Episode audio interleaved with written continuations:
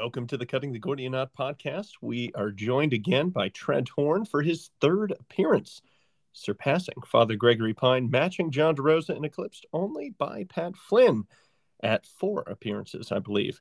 Recently, he sat down with economist and Catholic Tony Annett to dialogue slash debate about the topic of climate change. So, welcome back, Trent. How do you feel like the discussion went overall?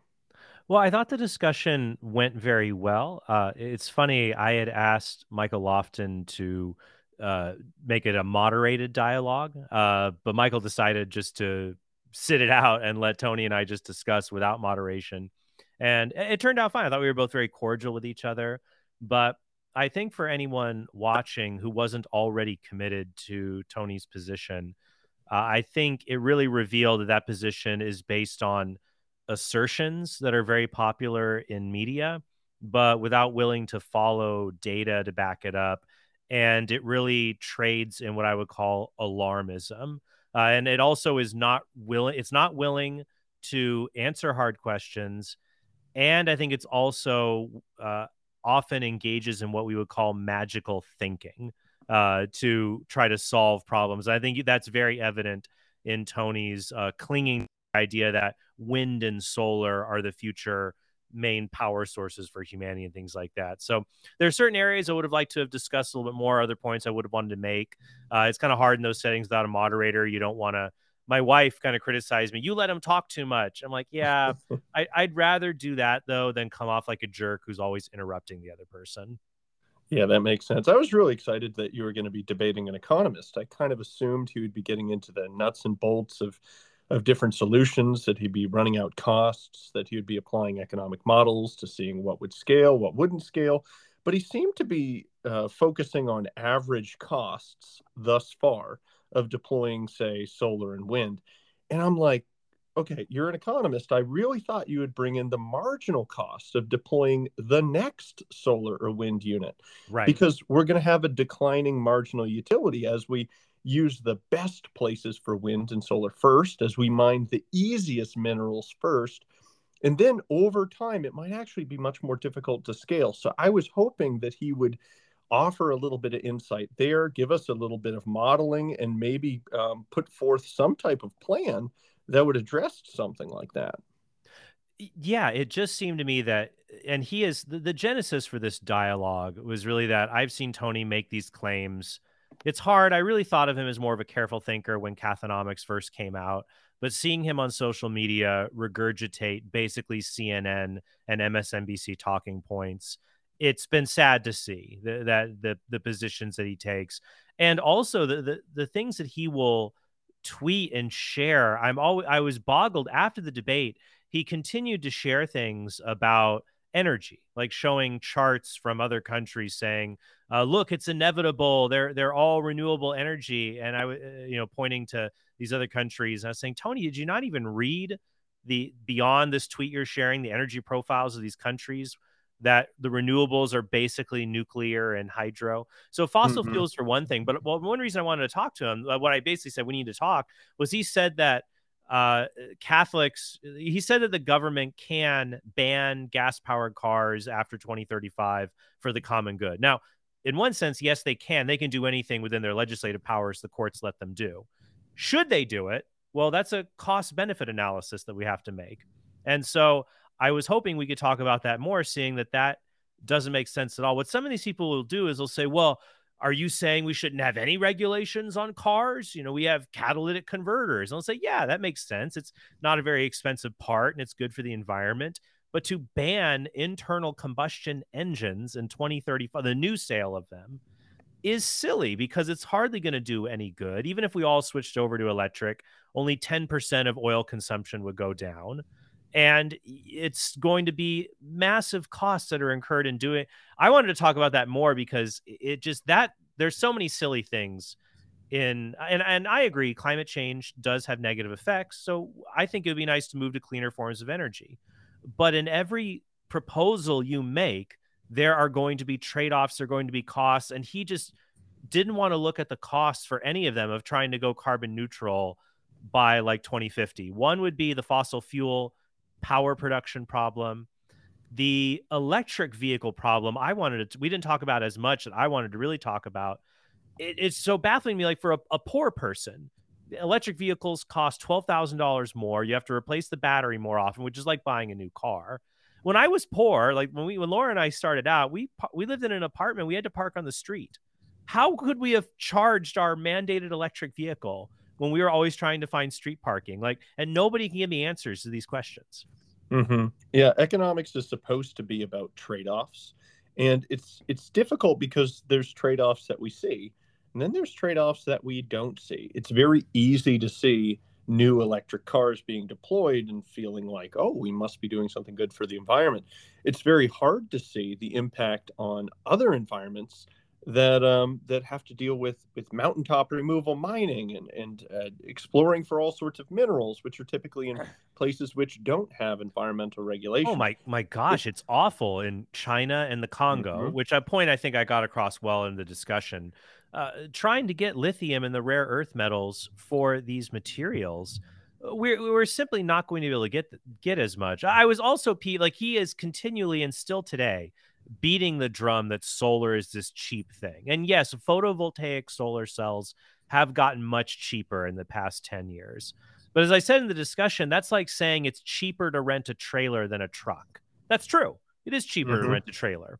But a trailer can't pull things by itself. There is and he had he had this mindset oh well africa skipped landlines and went to cell phones so i'm sure they'll figure out a way to be 100% solar and wind even though no other country on earth does that yeah and then you also brought up slavery which i feel like we were all agreed in the world that slavery was a terrible evil right and yet it's slave labor in large part that is producing. That's right. Um, not just the solar panels, but you mentioned in Africa some of the lithium mines.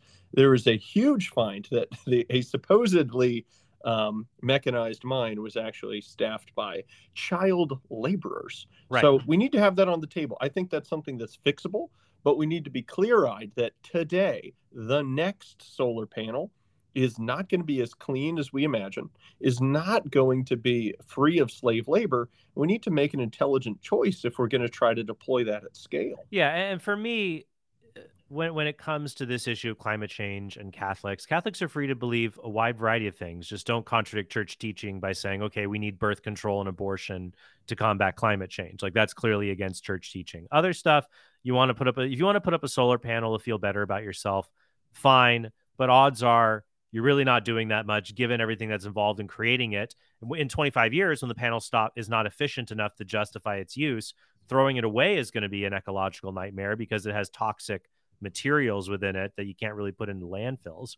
But you've got people who are saying, I was reading an article from the reporter or something like that, saying about dioceses that don't care about climate change, they're disobeying the Pope because their churches aren't getting solar panels, which which I think is silly. Like I lived in California. Some of the churches there, yeah, it makes sense probably to get solar panels if you live in San Diego or something like that, or maybe another sunny part of the country.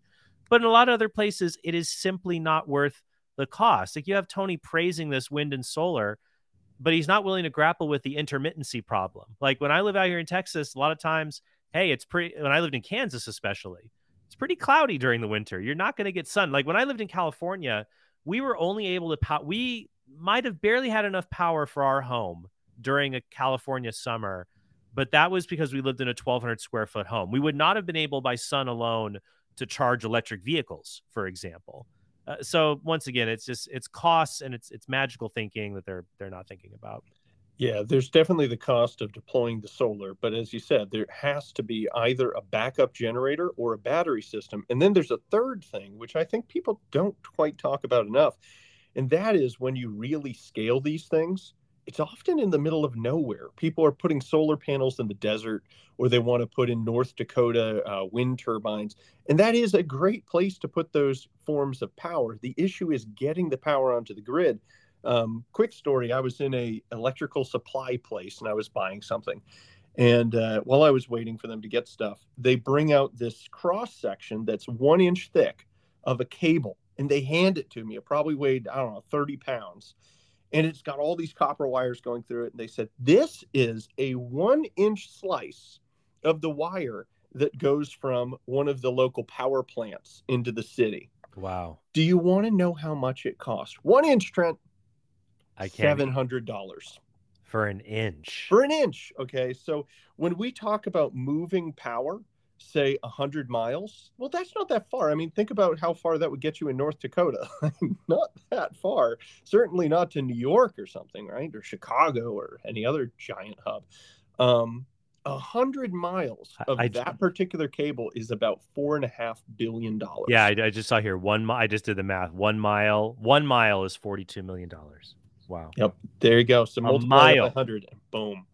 So that needs to be on the table. We need to talk about that. And then what's going to happen when we start buying up copper in order to do this, in order to move our grid from its present uh, point of uh, electrical creation to this new, very distant place, say the offshore, um, you know, wind farms.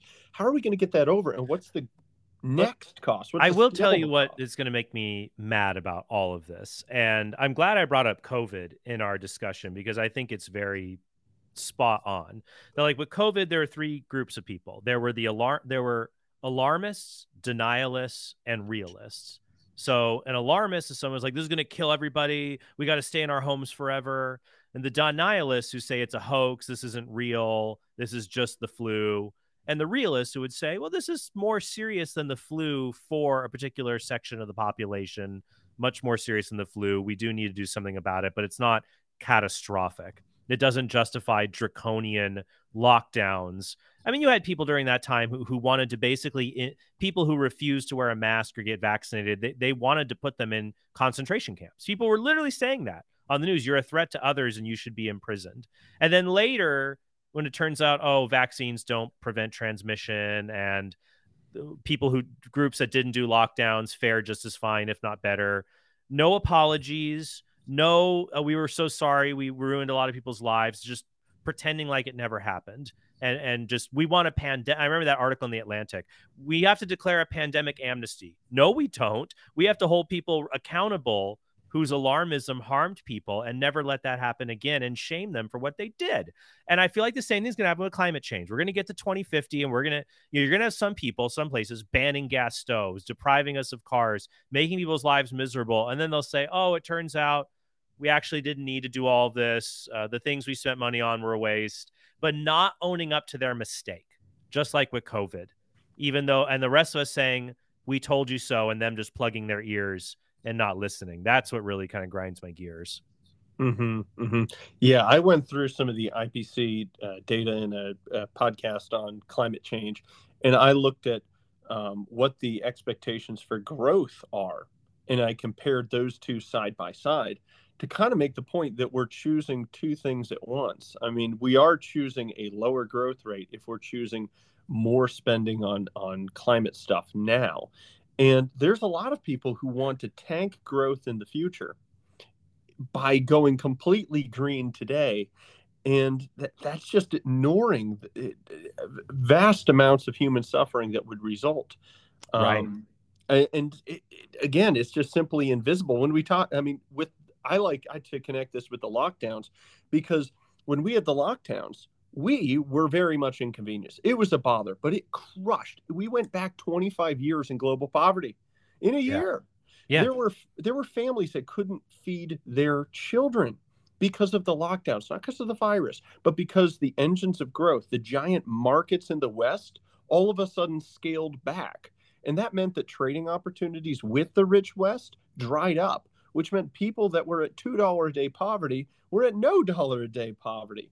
And when we try to make these other big, risky transitions to uh, green energy and we're willing to tank growth, we have to realize we're tanking growth not just for the rich West, but for the developing countries who are reliant on that growth. Right. And the, and the idea here is just plugging your ears to it. I saw a tweet actually, and I haven't, I've stopped responding because it seems like Tony just can't give the debate up probably because he feels like it didn't go as well. If you look in the comment section, he keeps tagging me and saying things like, look at this and look at these awful forest fires in Canada. This is climate change, Trent Horn. I'm like, we've had forest fires for hundreds of years. Uh, you know, the settlers in the U.S. talked about huge forest fires that would take place every year that the Native Americans would cause. That's a part of life. Now, is it possible climate change could make them worse? In some respects? Yes, but that doesn't follow. Oh, things are getting a little bit worse with forest fires. Our air quality. He's like, I live. We have the worst air quality now in New York. Well, guess what, Tony? People in Africa who are burning dung in their uh, homes have far worse air quality. Why? Because they don't have a, a coal fired power plant that could just send them electricity instead of them. Bur- it's this idea that people will think the choice is between pristine solar and wind versus dirty coal. In a lot of places, no, that's that's not the choice. The choice is between a relatively clean coal-fired power plant. You could put scrubbers in it. Does it pollute? Mm-hmm. Yeah. It doesn't pollute as much as people who burn wood within their own homes day in and day out or animal dung. What about those people and the air quality for them? Oh, it doesn't matter. It's about the whole the whole world. So I, I think the other thing that makes me mad when this comes up, if you like Tony will say, "Look at this forest fire. Look at this disaster, this hurricane. It's climate change, and it's your fault." But then no one will say, "Oh, we had a very temperate summer last year or a temperate winter. We had a temperate winter, or hey, we had a larger growing season in this northern latitude." So, like climate change, it's always if a bad thing happens, it's climate change's fault. If a good thing happens, it's just part of the of Mother Nature that we should always respect. So it's it's it's always like you can't win. Right. You made the point that as far as death from weather events, it, it's declined drastically, and that's simply because we're more wealthy. Yes, ninety-eight percent climate death reduction in the past one hundred years. Mm-hmm. That is it, it's because of fossil fuels. There's no other explanation. Right. And I would point people to the Copenhagen Consensus. I'm sure you're familiar with that, where there's some really good work on that. I think you probably were referencing them when you talked about the cold deaths versus the heat deaths. Right. Yeah. I think that's something we need to look at the positive and the negative at the same time. And there's often this idea that climate change is A, entirely negative, and B, that if we don't throw everything in the kitchen sink at it and basically make a sacrifice of every other conceivable problem to solving this problem, then we're somehow like morally um, morally corrupt for that. But my my point with this is that that's just not how you actually deal with creation, as evidenced by God in the book of Genesis. When he's making, he he makes one thing, say the waters, and then he says these are good. Then he moves to the next and he makes skies and he says those are good. Then he makes the next and the next and the next. And then in the end, it's very good and very good, not perfect. He rests. So when we're dealing with stuff in creation, I think that's what we need to have in mind. Should we address some climate related things? Mm-hmm. I think we should do a good job. Not a very good job and not a perfect job. And then we should address poverty and we should do a good job and then move to the next thing and the next thing and the next thing because there is a point of diminishing returns. And in the end, we're not going to reach utopia. We can hope that we can co create with God a very good world. And that's about it. Right. And we we are not gods. We we do our best to make the trade-offs with the materials and choices that we have. Uh, it doesn't mean we should have unfettered individualism or anything like that. The earth is still a common good. So I guess it's hard for me as that people will want two extremes on this. They'll deny climate change at all or say we have no moral responsibilities or they'll be alarmists. And I would just promote a more realist uh, opinion on the matter. Yep. How about just cut the easiest to cut carbon and allow other peoples to emit in the places that they need to the most? And, right. And we'll move on to other things. Get them on the path of development, and they won't stay there forever. If you get them to coal, they'll eventually move to oil, they'll move to natural gas. As they increase in wealth, they'll be able to afford. Because in, in Africa, you read in the Congo and other places where they need uh, power. I was reading an article recently about the threat to on animal preserves in the Congo uh, is from people who are going there onto the lands to get charcoal Wow. Yeah. Sorry, gorillas. Yeah, there's actually a, a name for this principle that there's kind of this you right at, the very, very extreme of poverty, you have people just uh, they Not have nothing far away. Oh, I'm. I think I oh. just missed some of you. No, go ahead. Oh, you're back. yeah. So there's actually a, a name. It's escaping me now, but talking about how people who are the most poor they they can't actually make much carbon they can't make that much pollution as they get a bit wealthier then they spike in pollution then as they become rich they come back down again right so if you if you give them oil Uh, you get them a coal-fired plant. You'll get them richer, and then because there is in the middle of Africa, they could build a giant dam there that would create a ton of hydroelectricity, but they don't have the capital for to invest in something like that. Uh, that's not going to make as much money versus if you're uh, drilling for oil, for example, or coal mining. You you know, there are companies that will be able to make a lot of money off that and still divert things to locals to be able to do that. But people, they just want to rush to the end. Give them solar panels and wind turbines. Sorry, you can't build a stable electrical grid just from those things. You know, we, we talked about trade offs. I'm, I'm slowly loading in my mind and remembering a, uh, a wonderful trade off that um, I think I've talked about earlier in the podcast or in another podcast. And that is the Paris Climate Accords, which came up a number of times in your discussion.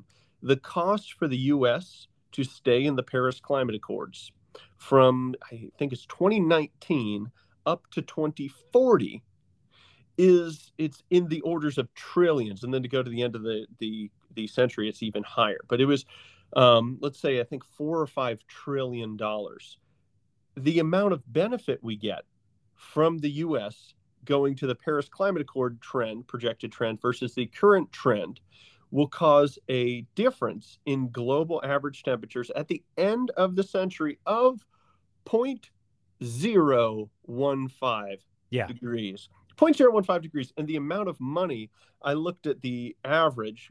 Again, this is average, not the, the marginal cost once we tried to scale this. But just for sake of our argument, I looked at the average sales in Brazil for rainforest land and for the cost of being in the Paris Climate Accords until 2040, that same cost, we could preserve the entirety of the Amazon rainforest. We could purchase it at the market price.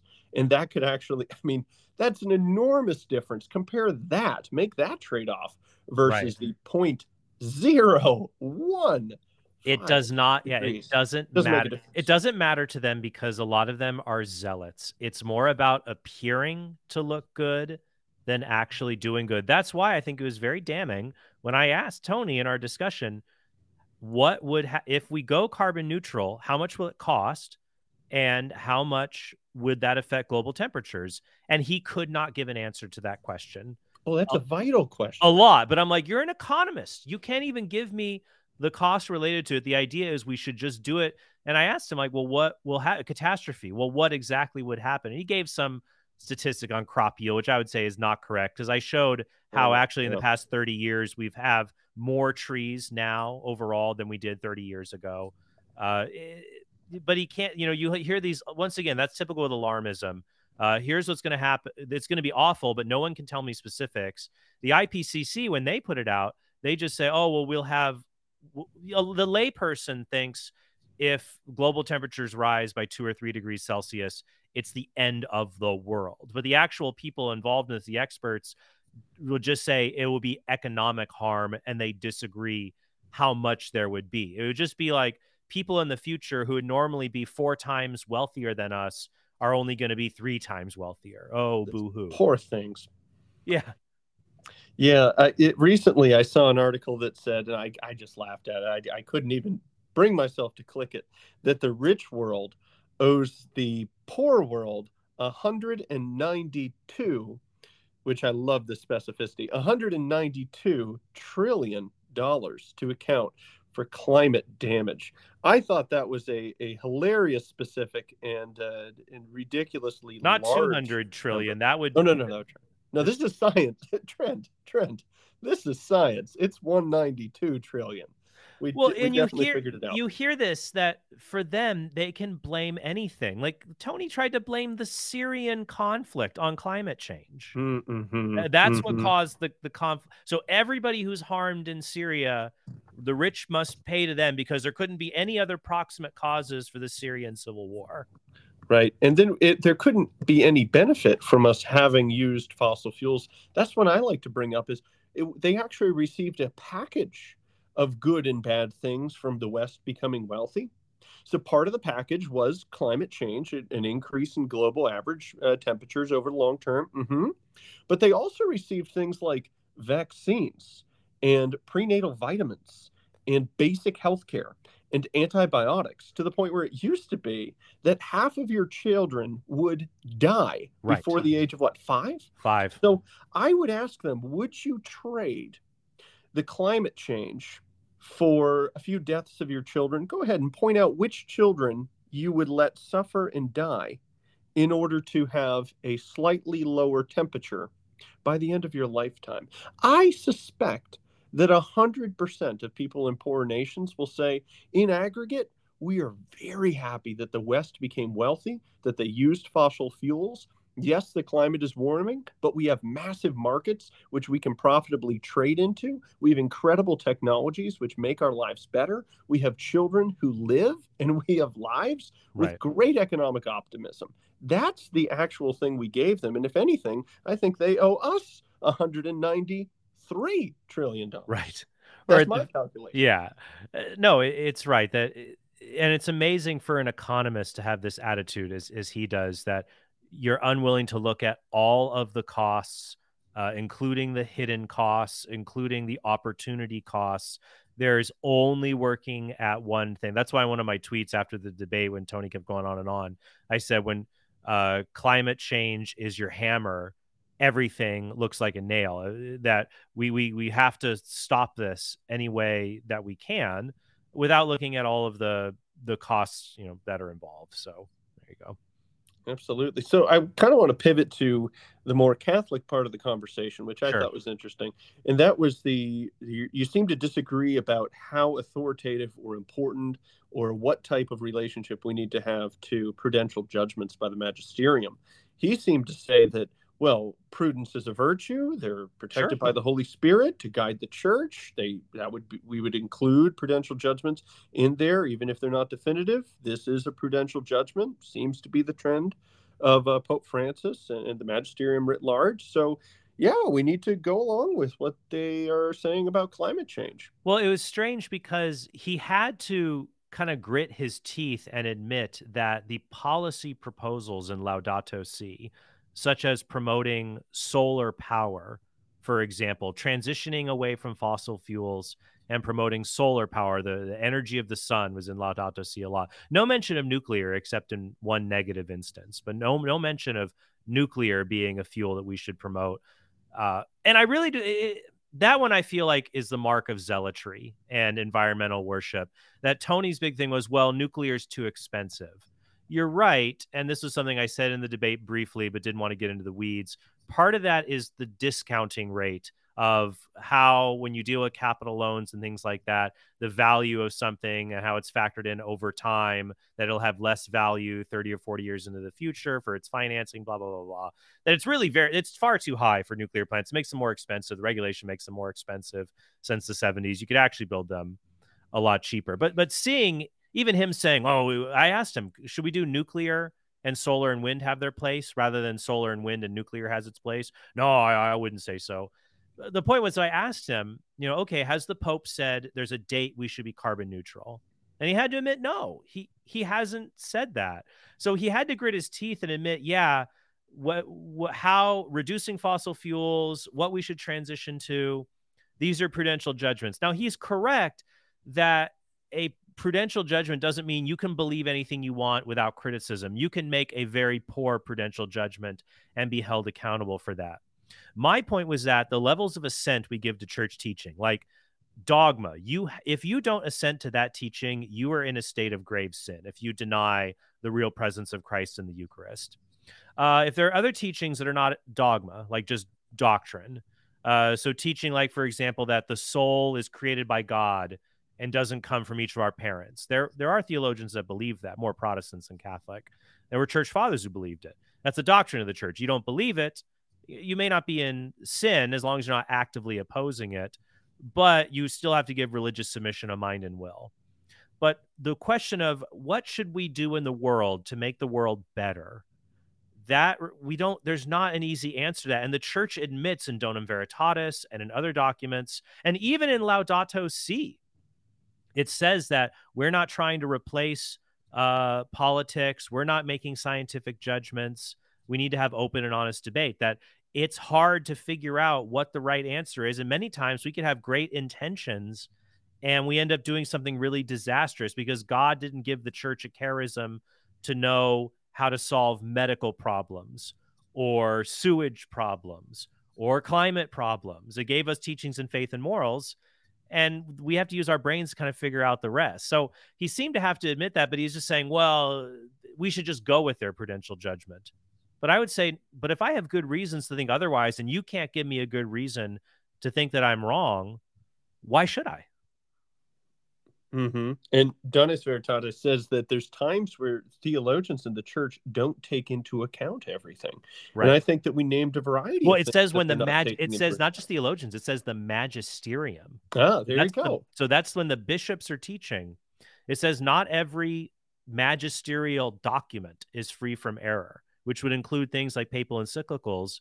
When then the church wants to teach and it wants to promote human flourishing. It's not like they're going to never say anything about what we ought to do in the world, but they're going to offer judgments about what's the best course of action. We should give them due consideration and respect, but we can also uh, have sharp disagreements with them if we do so charitably.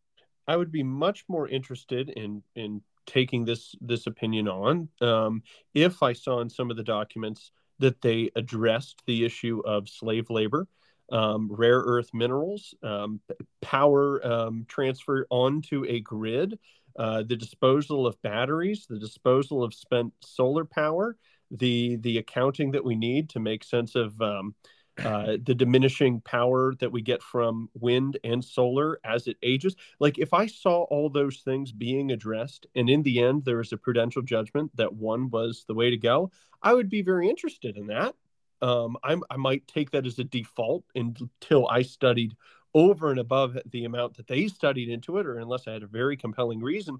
But I don't see them actually bringing up those issues. Maybe, maybe you know of a place that they have, but um, that's the test for me: is are there things that I can point to that they're not taking into account? And then the other economic um, things that we brought in, the changes in the growth rate, the lack of um, uh, ability to to rise up to a global middle class without cheap fossil fuels if that's not being taken into account i think that's a good grounds to say that we don't have to accept this particular prudential judgment. Right. There's also a few other and you can ask me about more about prudential judgments happy to discuss but i, I also wanted to bring up some things i may not have shared as much in the dialogue but I feel like it's so interesting with Tony, especially. He seems to talk out of both sides of his mouth. Like, on the one hand, he'll always say online, renewables are inevitable, they're unstoppable.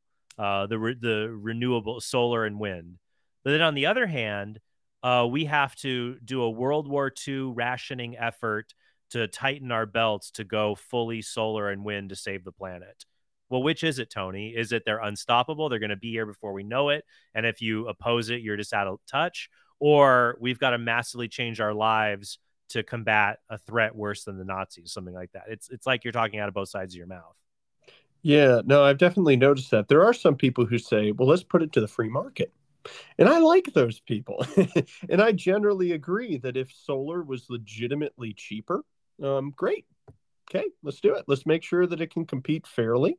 And uh, we do need to take into account positive and negative externalities and maybe even price them in so that the market can do its work and move things to its uh, place of highest value. But yeah, that seems incompatible to say that the free market is on the side of deploying this at scale. Oh, and also it's not being deployed at scale. So we need to do it for the market in a command and control way. That seems to be an opposition.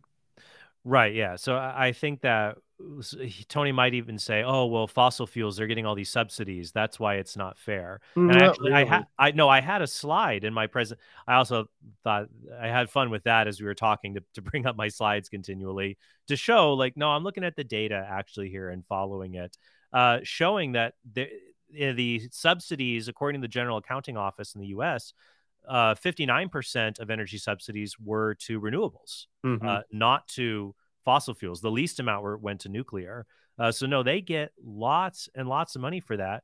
The problem is they are always a stopgap measure, they are always a supplement.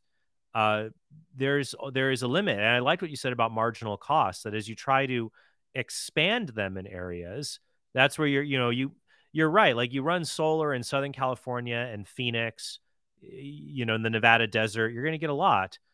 But then you try to do it anywhere else in the country, you're not going to get much. And unless you, what are you going to do? We're going to build all the solar panels in Nevada and Arizona and do spend 80 gajillion dollars on those power lines you mentioned earlier. It's, it's madness. Mm-hmm. Absolutely. I'd rather see some of that money go to, um, oh my goodness, uh, education, uh, healthcare, um, farming techniques, uh, d- direct assistance to the poor, um, d- well, regime that's, change. That's right. That's the other knows? thing. It's this is also it is just never going to happen. They they they price it out. I think he said something like a trillion dollars a year or something like that. And I said yeah, no, that won't do it. That is not. They always underprice these things. And to me, the biggest example of that. So it's not just electric vehicles. The other one that I cannot stand to show. You are just an ideologue. And not even an ideologue you're a kind of weepy nostalgic ideologue is the demand to reduce climate change with high speed rail. Mm. it's just it's just like little boy loves his trains. We get it. I love trains too. When i was a kid i loved going to the san diego model railroad museum. I love riding trains when i'm in southern california. But guess what? I recognize trains are a 19th century technology that are pretty impractical in a geographically diverse and large country like ours that had a rail system built for freight, not for passengers. Uh, that will not even if you even if you built all the high speed rail, you spent you know 20 trillion bucks to get all your high speed rail everywhere in the U.S. All that would do is it would take people who normally use buses and they would use trains. Maybe a few short haul flights, but hardly any. Uh, so what let's see oh like with the um what was it how much? I know that in california it was originally 10 billion dollars and now it's like 100 billion. Eh, to me it's just i could even get behind this. I could even say you know what? You care about climate. You're worried about climate change. You want to revolutionize public transit. How about a fleet of electric buses? A fleet of electric buses sure. that costs five dollars to ride. That one i could at least say okay that makes sense. But to me, if you like, if you build, we visit friends in Austin, Texas sometimes, about a three hour drive away. Odds are, like, if they built a high speed line from Dallas to Austin, I would not ride it unless it costs less than $10 a person because it's cheaper and easier for me to drive my car. Uh, they're gonna because like with the California high speed rail from LA to San Francisco, it's gonna be more expensive and take longer than flying on a plane. What that's an irrational proposition for someone to take that route unless they want a scenic trip. And you can't build transit infrastructure based on scenic tourism. So I I wrote into the um, state government. I'm here in Virginia, and I pointed out that the Virginia Light Rail Network, the cost per passenger mile, was more than the cost per passenger mile of driving a brand new Mercedes E Class with maintenance, fuel, insurance, the, the cost of the loan, everything by wow. yourself on a highway that is built and maintained by the state of Virginia.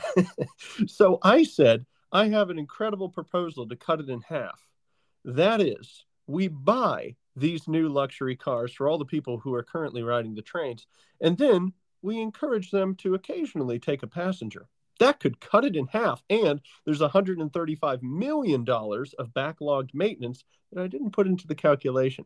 So when people hear that, that the trade off is we, we, we, could just maintain roads and give poor people luxury cars instead of having them right shuttled about on a bus or, or shuttled about on a train.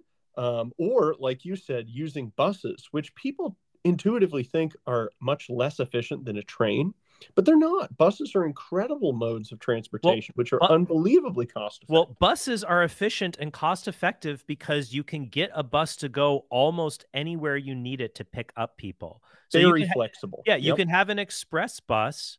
Uh, you, you know, I mean, it would honestly, it'd probably be cheaper if, let's say, on the interstate, you just paved an extra concrete guarded uh high speed bus lane Sure. And you, I, like if it would still be expensive, but it would, wouldn't be nearly as expensive as building brand new rail grade for a high speed rail because high speed rail can't use existing rail in the US because existing rail has to share it with freight. So you have to stop all of the time. There's only a few corridors like in the Northeast that are dedicated high speed rail.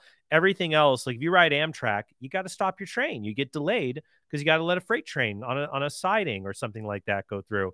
So if they really, I would almost be in favor. Yeah, if people want to, you know, kick back on your seat and just enjoy a trip, and it's air conditioned, you got your internet, and the and the, really the bus goes down the freeway at 90 miles an hour, and there's no traffic. It's in its own lane.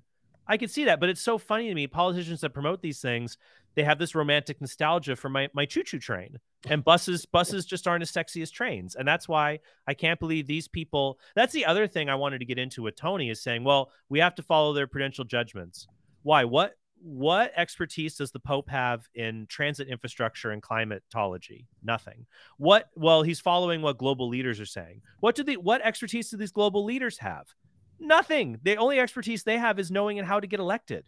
So why should I care what they say? And then you have experts. Well, 97% of climate scientists. Yeah, that statistic is manufactured. But even if you granted it, all that means is they agree the earth is warming. You don't get 97% agreement on what we ought to do to combat the warming. That's the issue if if this whole topic wasn't so infected with ideologues, I would really, really like to brainstorm solutions. But often it's just their own pet policies or their own idealized vision of the future, their own utopian, self-aggrandizing, virtue signaling yeah. monuments they want to put into place. But there's some actual good things yes. that we could do, like just you know, just uh, those wind farms in North Dakota we could use those to to split water into hydrogen use the hydrogen to power a variety of things. Not everything but some things. Or we could use the uh, solar farms which are over in arizona or out in the deserts of california. Instead of to power a local city why don't we just have it power a, uh, a place to spl- smelt aluminum? That takes an enormous amount of electrical energy.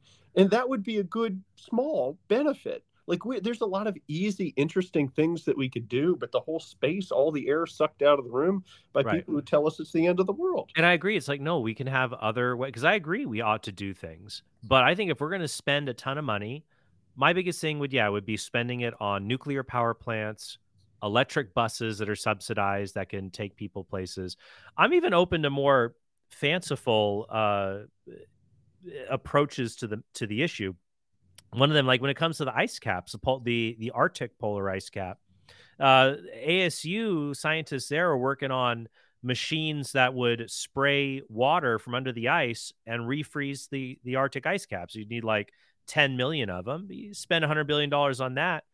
That could be worthwhile. You these machines you know if you, you want to get stabilized temperatures and regrow the ice caps I think that's an interesting proposal. Let's see it and make it be feasible. Better than a lot of these other things that will spend a bunch. If we're going to, I'm fine spending a lot of money if there is a legitimate benefit that can be seen from the outset. And that's a basic Absolutely. economic question. It's not about, oh, you don't want to spend money on this. I'm fine spending money.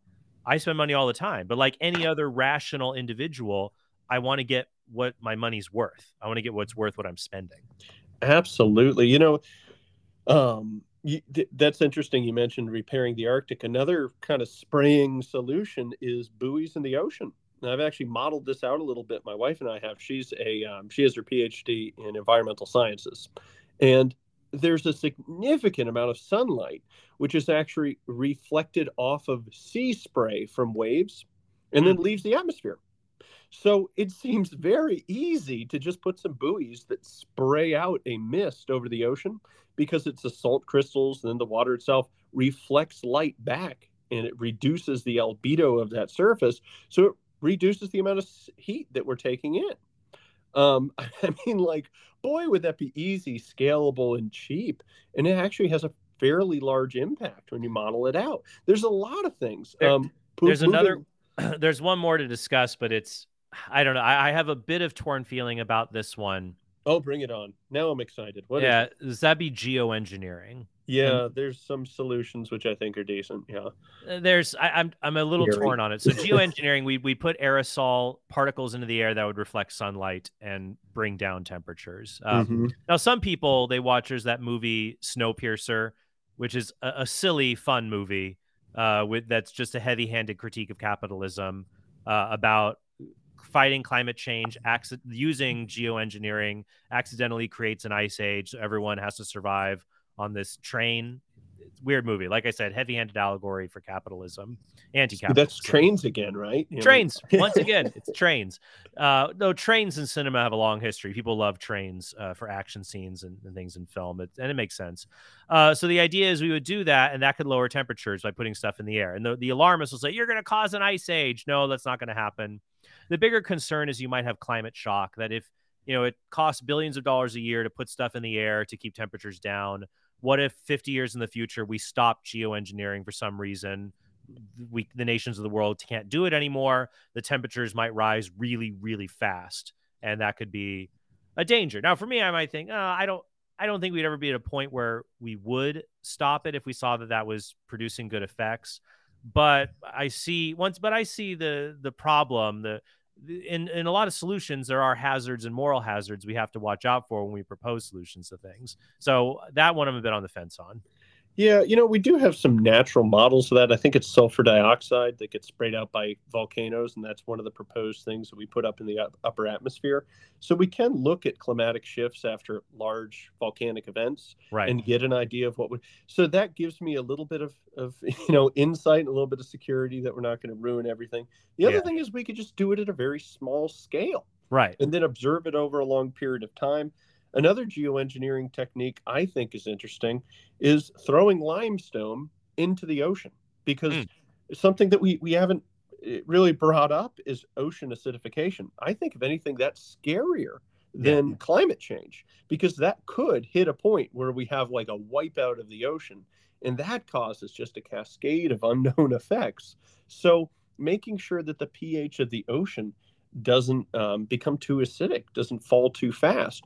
We can basically give it a tums. We can shovel limestone in, and that does change the geochemistry. But yeah. let's not forget that limestone is probably marine organisms from a bazillions of years prior that were floating around in the ocean. Right, so yeah. something smaller scale like that yeah. um, I think it would be very interesting, particularly in areas where we could protect, say, I don't know, uh, coral reefs if they are being impacted from ocean acidification, or different types of um, of, of, fish where the, that are a really low trophic level that could cause a mass die off above them. Yeah, I think that would be a great targeted solution. I think that's great. Well, I, I, know that we're running low yeah. on uh, on your time, so uh, let's wrap it on up. But um, I encourage everybody, if they haven't already, to go and view the dialogue. Let me or Trent or both of us or neither of us know what you thought and any any proposed uh, solutions you have. And I'd certainly encourage listeners to ask the basic economic question compared to what? Because things have costs and uh, that we don't have unlimited resources. So there's a lot of ways we can help our neighbor that aren't just stopping the next ton of carbon from entering the atmosphere particularly when there's a lot of people who are in terrible need. All right. Well did you have any uh, last words no i think i'm good. Thanks for referencing the um, uh, the dialogue. I hope people will check it out and they can check out more of my material at uh, trenthornpodcast.com. Awesome. All right. Well, thanks, Trent. Thank you.